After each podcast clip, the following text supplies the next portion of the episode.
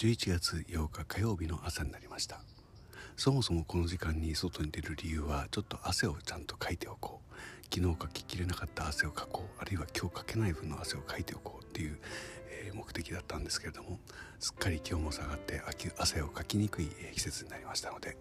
だんだんとだんだんと、えー、厚着になっております。そしてだらだらと汗をかいているわけですけれども、えー、いつもの丘に登り登ってみると、若者が2人ラジカセを持ってきててですね、えー、壁にもたれてずっと喋っているわけです、えー、いいですね。6時前夜明け前の朝、えー、何のさお話をしているのかなと思いながら、え、筋を伸ばしたりですね。体をグギグギ動かすおっさんっていうのをやっておりました、え、かなり僕は15分から20分そこにいるので、